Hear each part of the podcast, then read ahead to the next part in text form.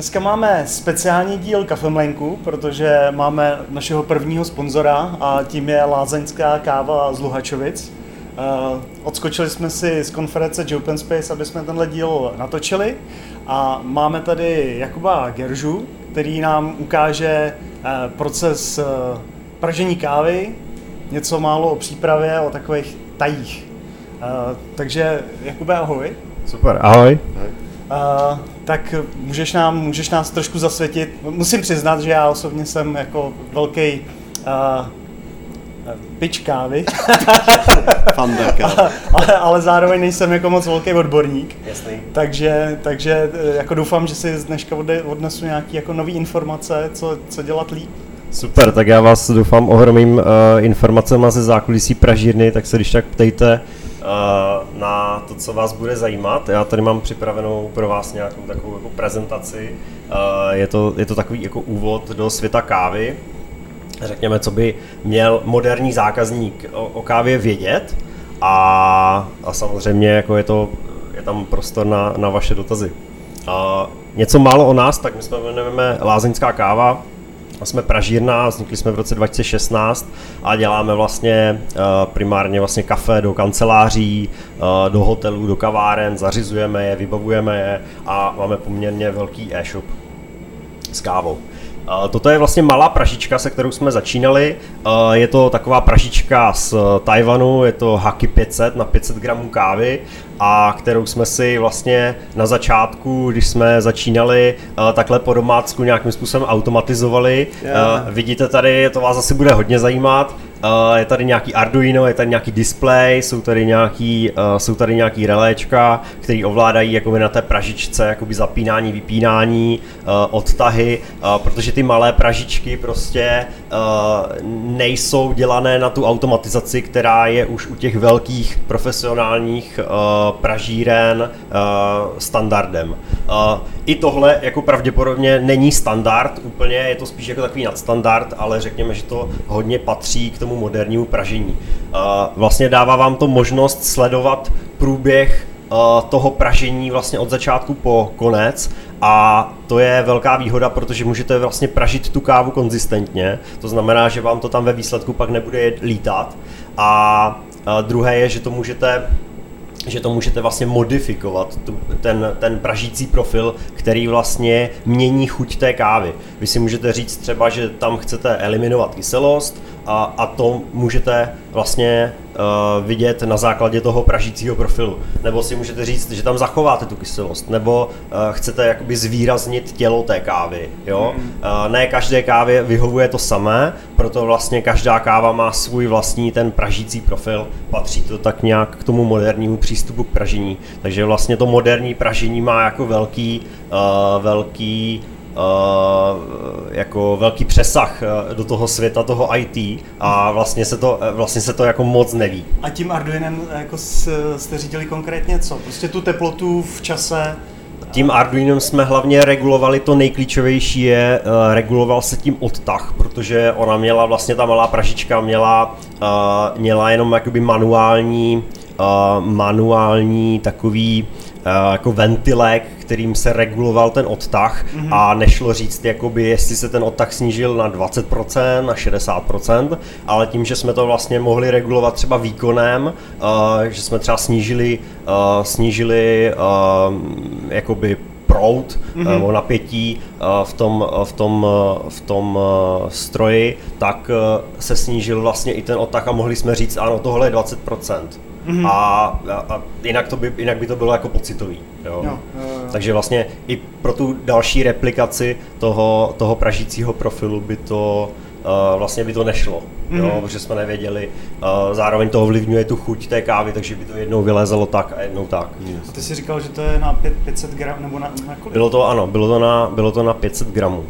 A s tím se asi ale nedá rozjet nic většího, ne? To, to, to jste museli točit jako furt. Ne? Jo, to určitě, no, to když pak uh, objednávali, uh, objednávali uh, zákazníci, takový ti první, takový ti, uh, takový to 3F, Friends, Fools a Family, jak se říká, uh, tak uh, když přišla objednávka třeba jenom na uh, hloupých 5 kilo, tak se u toho muselo stát, že jo, desetkrát uh, 5 kilo, uh, nebo desetkrát vlastně 500 gramů. Mm-hmm a ještě to má vlastně nějaký, jako nevypadne z toho těch 500 a nejde tam dát těch 500, takže ještě tam je nějaký odpad, nějaká vlhkost, takže se u toho stálo celou noc de facto, a, aby se to jako napražilo, takže jo. je to takový, opravdu je to domácí pražička a uh, my jsme ji uh, dlouho potom ještě používali jako takzvanou samplovací pražičku.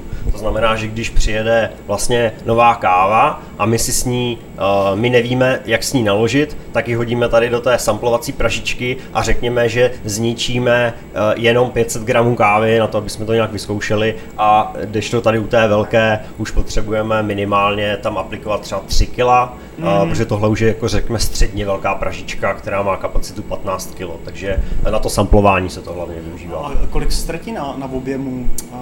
Ztratí se nějakých 15, eh, maximálně 20%, 15% to bývá obvykle. Jo, je to vlastně vlhkost, která jako tím, jak se to zahřívá, tak z toho, vlastně z toho zrna letí primárně. Mm-hmm. Takže tohle je vlastně takový náš jako pokus o automatizaci. Zajímavostí je, že jsme tam měli napsanou i umělou inteligenci, bylo to v Pythonu, a uh, nikdo, to, nikdo to ještě jakoby na světě jsem to neviděl, uh, že by to jako někdo používal. A uh, ta jednoduchá umělá inteligence vlastně sloužila na to, že vlastně z každého pražení je nějaký, je nějaký výstup, nějaký log a nějaký strukturovaný data, kde, jsou, kde je zaznamenané, jaká tam je teplota v čase primárně. A když chcete modelovat tu křivku a říct si, hele, chceme to zkrátit prostě o uh, třeba 30 sekund, o kolik musí uh, vzrůst teplota, aby se nám tahle křivka takhle jako namodelovala o těch 30 sekund kratší. A my jsme to vlastně používali na to, aby jsme zjistili, uh, jaký vstup teplotní právě, protože se to učilo na základě těch, jako, těch profilů, které, které, jsme, které jsme udělali. Takže to je taková zajímavost, dneska už to nepoužíváme, mm-hmm. protože tady ten stroj už, tady ten Gießen vlastně 15 kilový už v sobě má jakoby samostatnou řídící jednotku a my si tam jakoby můžeme de facto nastavit, že to chceme, řekněme, jako že to chceme zkrátit de facto a, a on to udělá, jo, takže mm-hmm. Uh, takže tady je to o dost jednodušší už, ale, ale tady jsme si s tím opravdu hráli a bylo to spíš jako takový jako někde, takový jako někde na pomezí bizni, prvotního biznisu a koníčku, jo? spíš to byl ještě koníček a, a, a trávili jsme s tím docela dost času. Takže jako vyloženě vy sami jste si jako cvičili tu AI na to, jo, jo, jo, jste jo, jo, vzali někde jo, jo. nějaký model od uh, nějaký já jsem to, já jsem to staho, ne, ne, ne, to, ne, žádná pražírna to ještě nepoužívala, já jsem s tím experimentoval, stahoval jsem si to někde z JITu nějakou prostě, nějakou, uh, nějakou základní verzi, několik jsem jich zkusil, protože ne všechny seděly, nedokázal jsem přesně na začátku přijít na to, jaký ten matematický model tam aplikovat, protože uh, jsou určité parametry, někde, někde, někde sedí nějaká, někde sedí nějaká, mm. a, takže a pak jsem, pak, jsem, pak jsem vyzkoušel asi tři, čtyři a, a aplikoval jsem to akorát vlastně na ty, na ty naše data. Mm. Zajímavý, zajímavý. Takže, takže tak. do odkazu. super, super, super. Máme tam, myslím, že i nějaký print screen na webu, uh, myslím, že v historii někde o nás tam je uh, právě nějaký print screen a, a, a lidi na to jako občas zírají a, a jako vlastně neví, že to má jako spojitost s kávou. A ono vlastně je zajímavé, že vlastně my na základě té křivky můžeme vidět, uh, jak ta káva bude chutnat ještě než ji vytáhneme z pražičky, jestli bude plochá prostě, uh, jestli bude kyselá a proto je to vlastně důležitý. Uh, já bych se já bych se vlastně zastavil u takové jako otázky, eh, co se většinou ptáme lidí, podle čeho si lidi vybírají kávu. A hodně lidí uh, si vybírá kávu na základě značky. A když se podíváme třeba, jaká je nejprodávanější káva v České republice, tak je to tady ta zlatá, nebudu, nebudu říkat značku. A to, co víte vlastně o té kávě, je jenom to, že je to arabika a že je ze střední a jižní Ameriky. A v tom se liší vlastně ta moderní pražírna s tou výběrovou surovinou, a kdy bych to přirovnal k vínu, kde vlastně, když máte kávu z Jižní Ameriky, tak jenom Brazílie je větší než Evropa. Jo? A když vám řeknu, že jsem vám koupil víno, které je z Evropy, tak mě asi pošlete někam, že jo? Jasně, jo? A vlastně tohle víte o té kávě. To znamená, že vlastně u, té, u těch moderních pražíren se používá takzvaná výběrová káva, Uh, většinou je to single origin a víte tam, že třeba tady u téhle kávy, že to je Etiopie, Guji to je nějaká zpracovatelská stanice, přesná oblast, z toho plyne nějaká nadmořská výška. Severní svah. Je tam přesně tak, je tam severní svah třeba, podle fotek, je tam i na fotce, ta, zrovna tady tahle stanice. A je tam nějaká varieta, protože i, uh, i ta arabika Eh, má celou řadu různých, eh, řekněme, podrů, eh, odrůd. Mm-hmm. A podobně jako máte víno a máte víno prostě bílé, máte jenom bílé a červené, ale máte prostě nějaký Veltlín a, a máte prostě, já nevím, nějaký hibernál a ch- liší se to, má to nějakou svoji chuťovou charakteristiku. A to samé vlastně platí i u, ká- u káv a jsou tam jako nějaký různé variety, mm-hmm. a které jsou určité, jakoby, které jsou pro konkrétní oblasti a každá má právě nějakou svoji charakteristiku chuťovou. Zároveň vlastně je důležité říct, jaké to je zpracování té kávy, protože to strašně ovlivňuje vlastně chuť té kávy. Naturálně zpracované kávy jsou takové hutné, sladké, eh, plné tělo, naopak tady tyhle promité třeba jsou takové jemnější, a to je, kyselejší. To, to je co naturální a promité, jakože oni to pozbírají. To, to vlastně uh, ty kávové zrnka mm-hmm. je jakoby jádřinec toho, toho jo, červeného jo, plodu. Jo, přesně jo. tak, přesně a oni, tak. A musí teda slopnout tu slupku, nebo ta odpadne nějak sama, nebo jak? To, uh, to je vlastně dané tím procesem. Já ho tam mám dokonce na nějakým slajdu dál, uh, i vyfocený, takže já si k tomu možná hmm. i mhm. jako dostanu.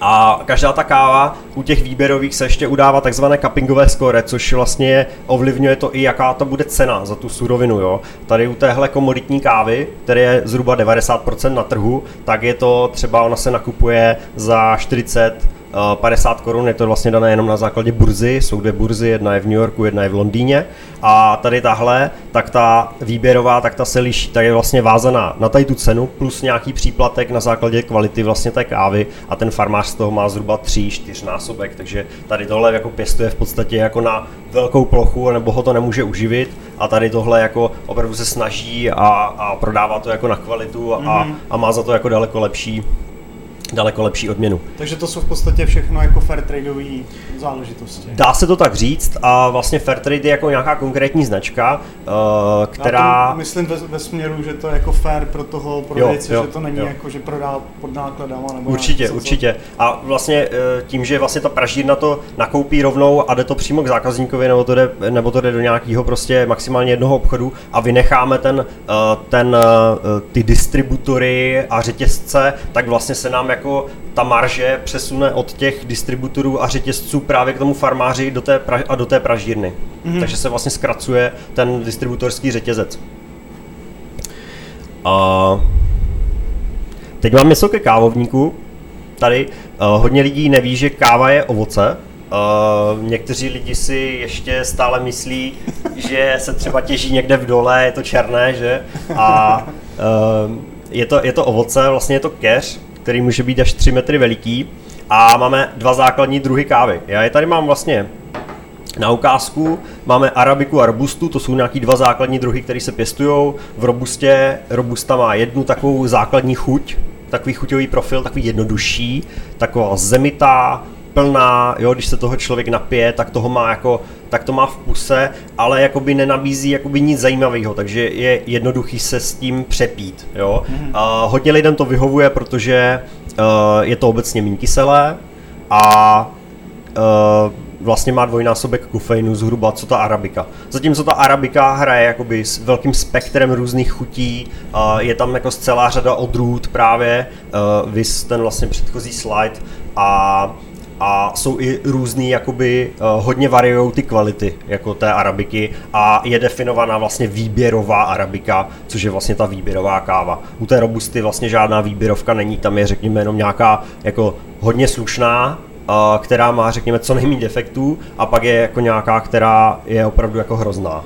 Jo, mhm. třeba z Větnamu typicky uh, Azíci si s tím jako většinou nelámou hlavu a ti tam jako do toho pytle dají prostě uh, dají do toho nějakou větvičku, nějaký listí, to jim jako vůbec jako to oni neřeší jako tak, mm-hmm. tak moc jako některé ty jiné uh, národnosti, které ten mindset mají nastavenou jako víc na tu kvalitu.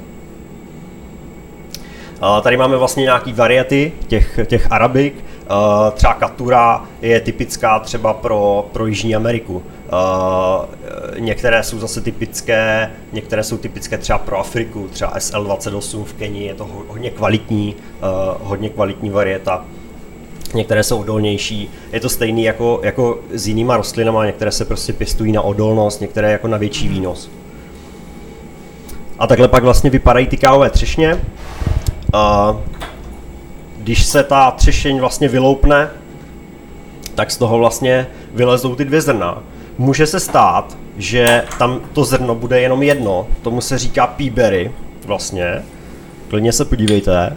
To jsou píbery zrna, uh, oni se přirozeně v tom, na tom keři uh, nějakým způsobem nachází a ti chytří farmáři je ty zrna vlastně vybírají a prodávají je samostatně. Oni jsou, uh, oni jsou ovocnější, uh, jako koncentrovanější když jsou v pražičce společně s těma standardníma zrnkama, tak se chovají jako defekt, protože mají vlastně jinou objemovou hmotnost. Mm-hmm. To znamená, i to pražení vlastně je úplně jiné než, eh, než u těch standardních zrn, takže eh, je vhodné jak kdyby je vybírat a dají se vlastně prodat paradoxně dráž eh, než, než to obyčejný zrnko.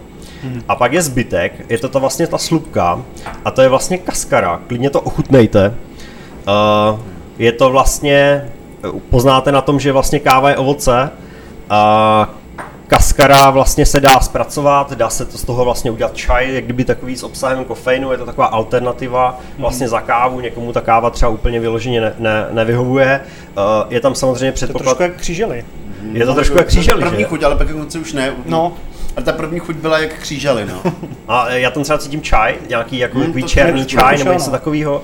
Tak se má to jako takovou svoji chuť. Zase hraje roli, co to je za, co to je za odrůdu, co to je za varietu. Mm-hmm té arabiky. Každopádně v České republice, potažmo v celé Evropské unii je to zakázané prodávat, uh, protože uh, vlastně na to není uh, úředně škatulka, jo? vlastně na to není ani káva, ani čaj, Mm-hmm. A tím pádem je to v takovém jako právním váku a čeká se, až uh, asi ne Česká republika to nikam nezařadí sama od sebe, ale čeká se, až Evropská unie třeba to někam zařadí, už tam nějaký takový podnět je. No, uh, nesmíš to asi nazvat ani jako kávu, ani jako čaj, no. Nebo vý, vývar, no. Jo. Nebo, ne, vývar. Louha, vy, vylouhuješ to, když se to řekne jedním slovem. My děláme čaj z nečaje. Vymacerovat. Vymacerovat? Jo, vymacerovat. A, tak vlastně, vlastně Kaskar je super, ale, ale bohužel prostě český zákon, evropský zákon ještě na to nejsou nastavený. V Americe to, je, v Americe to už prodávají Starbucks, tam prostě, že jo, tam se může prodávat všechno, dokud není průšvih, že jo, a tady v Evropě to máme nastavený obráceně, tady první musí vzniknout legislativa a pak se to teprve jako, pokud to sedí, dá jako, dá jako prodávat na trh. A Takhle si většinou představují lidi uh, pěstování kávy uh, jako nějakou plantáž. Produ- dělá se tak samozřejmě větši- většina produkce, hlavně teda v Brazílii, ale uh, velká část té produkce pochází z nějakého volného sběru. Uh, třeba v, třeba v Africe, jo, tam jako nějaký jako velice plantáže nebývají. Mm-hmm. A ten farmář si prostě veme nůši, vyběhne si tam někde jako převýšení prostě 500 metrů, nazbírá tam prostě tu nůši těch, eh, těch eh, zralých třešní a pak se běhne a jde to někam prodat. Jo? A buď to, buď vlastně to... bych si to představil, že to bude mít nějaký polí, jako formu políčka nebo, nebo sadu Aha. a tady to je prostě uprostřed jako lesa. Tady to roste jako. uprostřed lesa, normálně na divuko, vlastně proto často to jsou jako nějaký původní odrůdy, herloim, vlastně, uh, což jako není nějaká charakteristická jedna odrůda, ale je to možná, může to být i nějaký mix takový, mm-hmm. anebo je to taková jako divoce rostoucí třeba. Je to jako dost, dost častý u těch afrických káv. A můžeme si to ukázat tady na rodině Jonis z Etiopie, která vlastně nám zpracovala tady tu kávu, kterou jsme už tam měli v tom porovnání uh, na začátku, uh, kdy vlastně oni to vlastně Eh, tady, tihle, tady ta rodina už má i svoji zpracovatelskou stanici, většinou to tak nebývá, většinou právě ti, uh, uh, ti farmáři to prodávají nějakému, někomu, kdo má auto, a kdo to tam odveze mm. uh, do toho zpracovatelského závodu, anebo to tam při, prodávají přímo do toho zpracovatelského závodu. To znamená, tam nejsou většinou v Africe farmy, ale jenom ty závody zpracování, zatímco u těch Brazílií, tam, tam třeba tam je prostě farma, kde se to pěstuje, zároveň se to tam zpracovává a, mm-hmm. a mhm. známe tam jakoby ten původ jako takhle. A tady tahle vlastně mycí stanice uh, v Africe, která zpracovávala tu kávu, tak ta se zaměřuje vlastně na tu mokrou metodu zpracování a je to vlastně o tom, kdy se uh, nebo to zpracování se dělí podle toho, kdy se vlastně odstraní z toho zrna ta slupka. Mm-hmm. Jo, buď se to, řekněme, suší na sucho uh, s tou slupkou, jo, a ona obsahuje, ona je hodně sladká, když jste ji zkoušeli, mm. a Uh, jakmile to vlastně vysušíte, tak ono to tam, v tom trošku jako fermentuje, trošku to tam pracuje a pak to odstraníte, až to je vysušený, to zrno a tu slupku. A ta káva má takovou jako hrubší, výraznější chuť. Zatímco u té mokré metody třeba, tak tam se první odstraní vlastně ta, uh, ta šlupka hmm. a pak se už suší prostě, uh, už se suší ty uh, vlastně zrna, uh, řekněme na slunci třeba samotné a jsou pak jako daleko jemnější. Jo, tady máme tu suchou metodu, tomu se říká takzvané africké postele, ale je to třeba eh, tady tohle zpracování tou suchou metodou, kdy se to suší s tou slupkou, tak to je charakteristické třeba i pro celou Jižní Ameriku. Byli jsme třeba v Panamě, tam, tam furt běhali, prostě bylo tam období dešťů a oni tam furt běhali, zakrývali to, odkrývali to, že jo, protože se to suší na slunci a teď tam třeba šestkrát denně jako pršelo, takže jako je to docela náročný a furt to jako obraceli, něco, něco splesnivělo, tak to vybírají, mm-hmm. takže je to jakoby uh, personálně je to hodně náročný způsob na přípravu, mm-hmm. byť to vypadá jako vlastně jednodušej. A pak je uh, vlastně druhá metoda, to se první odstraní ta slupka takhle nějakým strojem, Zase je to typické pro ty africké státy a už se to jakoby suší a vymývá, ty, ty slupky se vymývají, proto mokrá metoda a, a vlastně už se jakoby suší, uh, suší to zrno samotné. A pak máme ještě jako jednu metodu, a to je takový hybrid, něco mezi tím. Ono to chvilku fermentuje, řekněme, v tom zrnu a pak se to odstraňuje, ta slupka. A těch hany, takzvaných medových metod, ta káva je pak hodně sladká, uh, tak těch je jako několik, uh, několik druhů. Mm. A tady vlastně vidíme ten proces, jako, jak se to vlastně z toho sušeného, sušeného pak ve finále stane tady tohle. A tom, tohle pak my nakupujeme, jakmile vlastně to má nějakou doporučenou vlhkost, což je nějakých, eh, tuším, 11, 11% eh, nebo tak nějak. A tady máme vlastně nějaký pás uh, káv. Co byste asi mohli vědět je, že co je tady v to oranžové, ta Azie, tak to jsou většinou hodně nekvalitní kávy.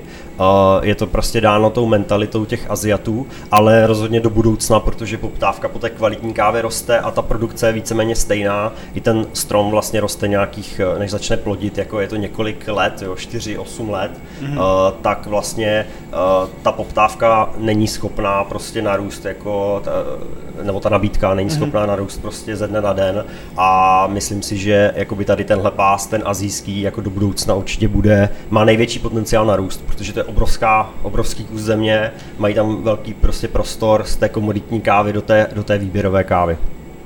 Ale a proč se dělá hodně takhle jako na jihu, ale nedělá se nějak podobným způsobem severně? Uh, já jsem viděl, já jsem viděl, že se dá káva pěstovat i v, v, uh, v Americe, v Kalifornii, ale ta i třeba Jamaika, jo, uh, tak tam, tam se taky pěstuje káva, je to relativně na severu, ale uh, je to prostě dáno lidskou prací jo, a cenou mm, lidské práce. Mm. Prostě, jo, tam stojí prostě ten, eh, to kilo té kávy stojí 55 dolarů a zatímco tady v Africe fakt hodně kvalitní třeba káva bude stát třeba 15-20 dolarů, Uh, jo, tady nějaká slušná káva prostě v Hondurasu bude stát prostě třeba 10 dolarů, jo, nebo, mm-hmm. nebo i míň, jo. Takže je to jako dáno hlavně tou, hlavně tou cenou té práce, no. Mm-hmm.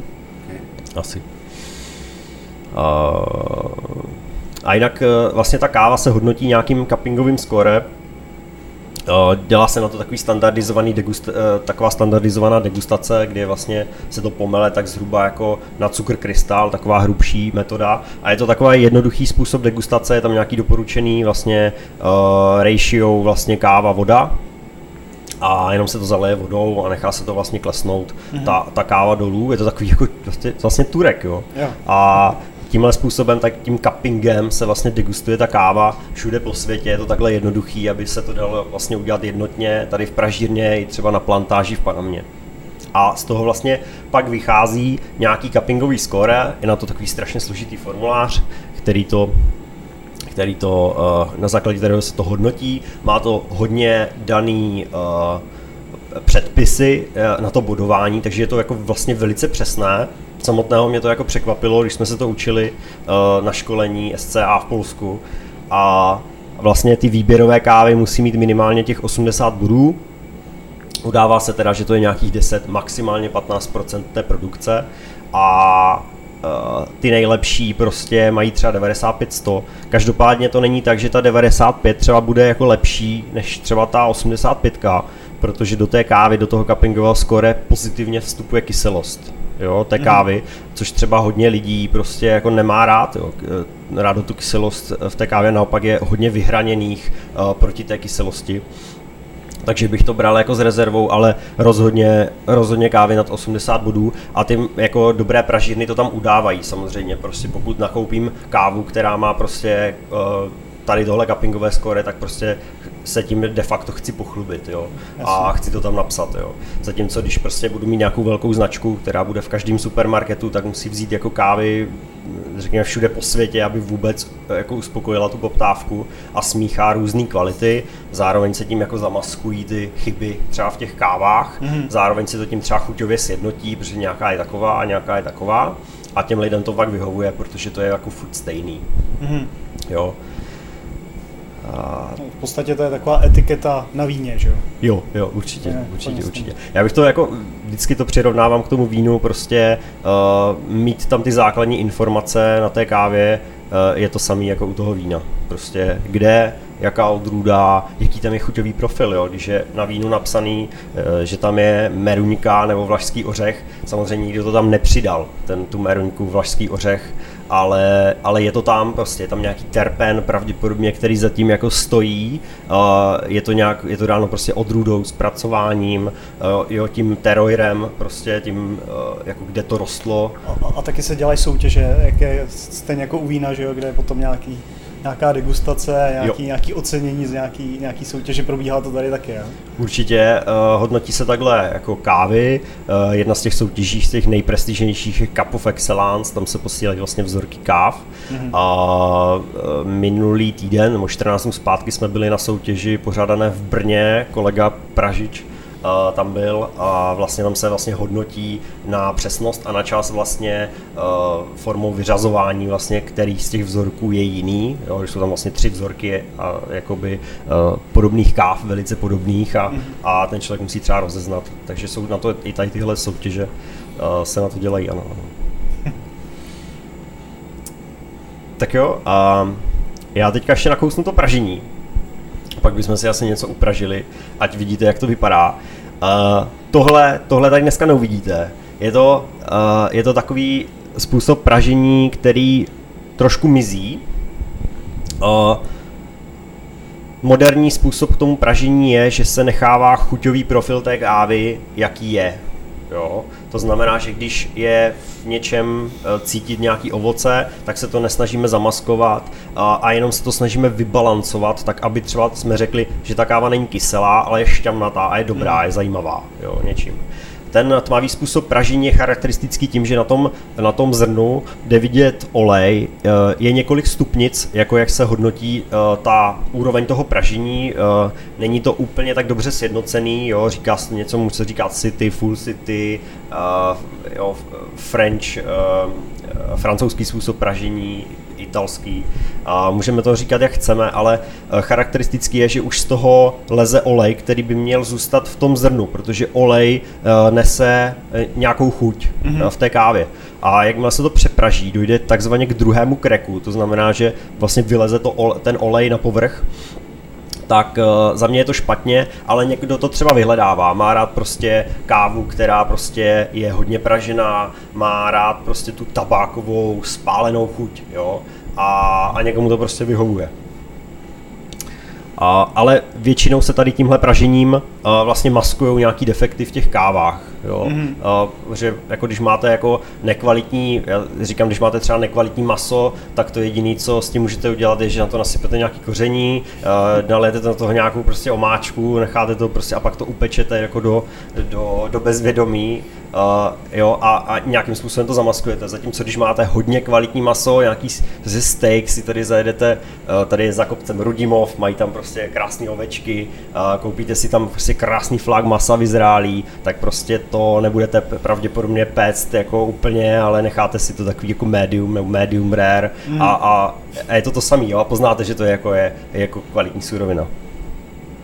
A Tohle je vlastně opak, to nahrazuje posledních, řekněme, 10-20 let uh, ten tmavý způsob. Tohle už je jako poměrně extrém, je to takový jako, uh, chutná to lidem hodně v severských zemích, v Japonsku se praží hodně světlé, Češi jsou nastavení tak někde jako na pomezí jako středně pražených, středně pražených káv, jo. Máme to takový jako vybalancovaný, řekněme, jo. Zatímco na tom jihu, uh, Itálie, Španělsko, Portugalsko, tam narazíte všechno jako tmavý pražení a na tom severu je to zase hodně světlé. Mm-hmm. Uh, typicky filtrované kávy se tam pijou, ne, nepijou se tam tolik espressa, jako, jako je tady prostě poptávka. Tady je to takový jako řekněme, víc vybalancovaný. A tyhle uh, kávy v sobě mají právě hodně toho profilu chuťového, ale třeba když je nasypete do automatu, automatického kávovaru doma, tak si s tím třeba ten kávovar nemusí poradit. Zároveň to zrno je jako hodně pevný, jo, ještě není jako moc upražený, je to hodně tvrdý, takže s tím může mít i třeba mlínek nějaký problém a pravděpodobně z toho vyteče jako kyselá voda, jo, třeba v automatu doma, takže, mm-hmm. um, takže je dobré se prostě podívat, na co je to pražené, jestli to je na espresso, anebo na nějaký alternativní způsob příprav, protože se to většinou uh, jakoby rozděluje. My to mm-hmm. takhle rozdělujeme, některé pražírny k tomu přistupují tak, že dělají takzvaně omni roast, že to je jako na to i na to. Jo. A já když piju překapávanou kávu, tak je to spíš tato ta míň. Většinou, většinou, většinou jo. Když je na tom napsaný, že to je na filtr nebo hmm. něco takového, tak, tak tak se to praží obecně prostě míň. Jo. jo. Nebo takhle, takhle to dělá většinou takový ty lepší pražiny, to tak dělají. No a na závěr vlastně uh, taková jako jenom krátké zhrnutí, jako jak se do, dobrat k tomu dobrému, té dobré kávy, tak je to určitě jako kvalitní surovina, napoví právě ten původ, ten chuťový profil vlastně, nějaká, nějaký to cuppingový score, jestli je tam uvedený ideálně, je to vhodné pražení, aby to nebylo přepražený, aby to bylo pražený s ohledem na ten způsob té přípravy. Uh, jestli to je na espresso, jestli to je na filtr, protože ne každá káva se třeba hodí uh, chuťově na všechno. A, a pak je správné mletí, což, na což se zapomíná, většinou lidí řeší jako kvalitní kávovar, ale zapomenou si třeba koupit jako dobrý mlínek, protože když už si koupí někdo kvalitní kávovar, ale pak mu to ten mlínek prostě pomele nekonzistentně a jedno zrnko jakoby je, má, je, jako, je jako hodně, hodně jemný a druhé je hodně hrubý, tak to jedno se přeextrahuje, to druhé se podextrahuje a mm. vlastně e, vznikne z toho zase jako nějaká třeba polokyselá káva nebo nějaká špatně, špatně vyextrahovaná káva, jo, nebo moc hořká. Jo. Uh, takže určitě mlínek a, a kávovar. A dá se říct třeba, který ty, ty mlínky jsou jako obecně lepší. Já jsem koukal na, na, na to, tam jsou buď to s nožema, že jo, a nebo, hmm. nebo nějaký kameny mlecí. Jo, jo, jo, jo.